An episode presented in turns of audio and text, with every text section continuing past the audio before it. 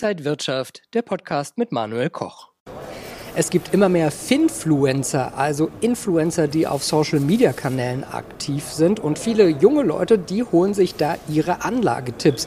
Was ist davon zu halten, das bespreche ich jetzt mit David Döble. Er ist selber BWL-Influencer. Er hat einen Bestseller geschrieben und er ist Mitbegründer der Karriereberatung Pumpkin Careers. David, schön, dich hier an der Börse zu sehen. Manuel, vielen Dank für die Einladung. Vielleicht äh, jetzt erstmal dich an dich gefragt als Influencer. Was hältst du denn von Finfluencern? Ich halte von Finfluencern recht viel, ne? vor allem von den, äh, sage ich mal, kompetenten, seriösen, weil sie meiner Meinung nach eine sehr wichtige Rolle spielen in der Finanzbildung, vor allem von jungen Menschen, ne? weil sie einfach das Thema Finanzen, Investieren deutlich nahbarer machen, als es irgendwie durch, sage ich mal, traditionelle Medien möglich wäre. Beobachtest du denn da einen Trend, dass junge Leute immer mehr auf diese Influencer schauen und auch auf die hören?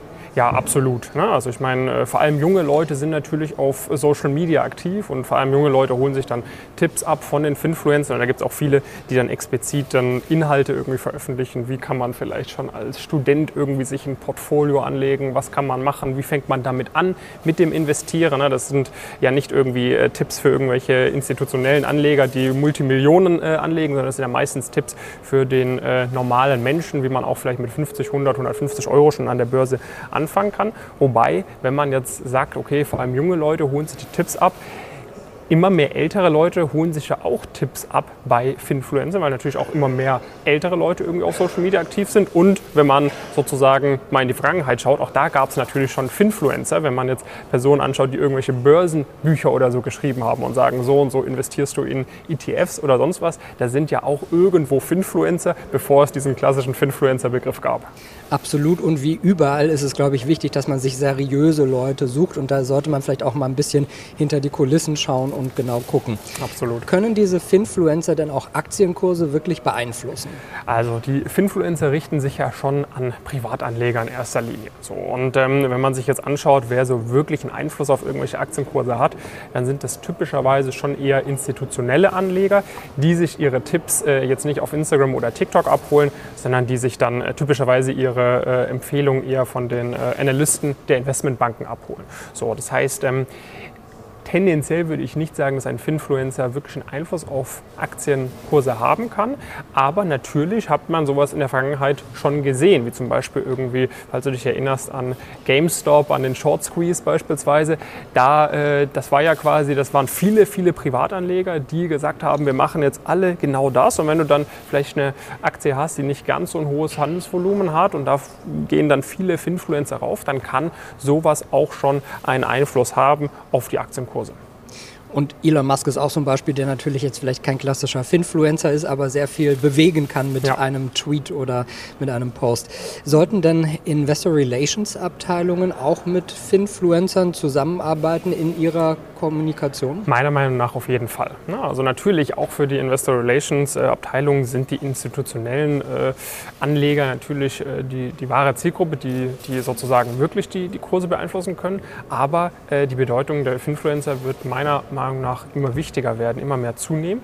Und ähm, es kann schon natürlich durchaus sein, wenn jetzt irgendwie ein großer Konzern äh, irgendwie äh, sagte, wir äh, machen jetzt dieses und jenes Forschungsprojekt und alle Finfluencer sagen, das macht gar keinen Sinn, was ihr macht, warum macht ihr sowas, dann wird das natürlich irgendwo auch an der Börse nicht so gut angenommen werden, wie wenn zum Beispiel dieser Konzern irgendwie den, den bedeutendsten Finfluencern sagen würde, hey, guck mal, wir machen jetzt das und das aus dem und dem Grund, die beispielsweise bei sich einladen, das dann wirklich erklären und wenn diese Finfluencer dann super überzeugt von diesem Unternehmen sind und auf einmal hast du die größten Finfluencer, die alle sagen, ey, ich glaube, diese Aktie, die wird in den nächsten Jahren richtig durch die Decke gehen, dann hat natürlich das einen positiven Einfluss. Also ich glaube, da müssen die äh, Investor Relations Abteilungen auch immer mehr in diese Richtung denken in Zukunft.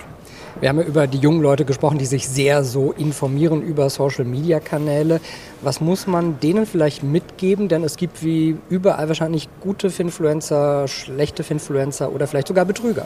Genau, also da sollte man auf jeden Fall aufpassen. Ne? Also was ich empfehle, ist, dass man jemanden auswählt, der einen seriösen Eindruck macht. Ne? Also da bist du beispielsweise ein sehr gutes Beispiel, ne? dass man weiß, okay, diese Person äh, ist schon seit langer Zeit in dieser Szene aktiv, die hat einen gewissen Backrecord, die kennt gewisse Leute, mit dieser Person lassen sich gewisse andere Leute beispielsweise auch ablichten, dass man einfach sieht, okay, ähm, diese Person weiß, wovon sie redet und diese Person hat eben auch ein langfristiges Interesse, weil natürlich gibt es viele Finfluencer, die da dann äh, einmal eine Möglichkeit haben, bei irgendeinem Anbieter ganz viel Provision mitzunehmen oder bei irgendeinem äh, Krypto-Thema irgendwie da als Erster auf dem Zug zu sein und dann ihren Followern empfehlen, kauf das, kauf das, kauf das. Und das kann halt einmal funktionieren, aber dann hat man sich die Zielgruppe verbrannt. Und für mich ist es äh, in dem Bereich ein sehr wichtiges Kriterium, dass man schaut, ist jemand schon lange am Markt, gibt jemand schon lange Tipps und hat ja schon seit langer Zeit eine Community, die sich immer weiter aufbaut, weil dann kannst du das eigentlich als gutes Indiz dafür nehmen, dass diese Person seriöse Tipps gibt, die jetzt nicht, äh, ja, wo man sich nicht unbedingt direkt die Finger dran verbrennt. Und vielleicht auch ganz einfach gesagt, wenn jemand dir äh, irgendwas aus dem Himmel verspricht und mega Renditen, dann steckt meistens äh, was anderes dahinter und die Leute wollen vielleicht selber Geld verdienen. Also ja, muss man viel beachten.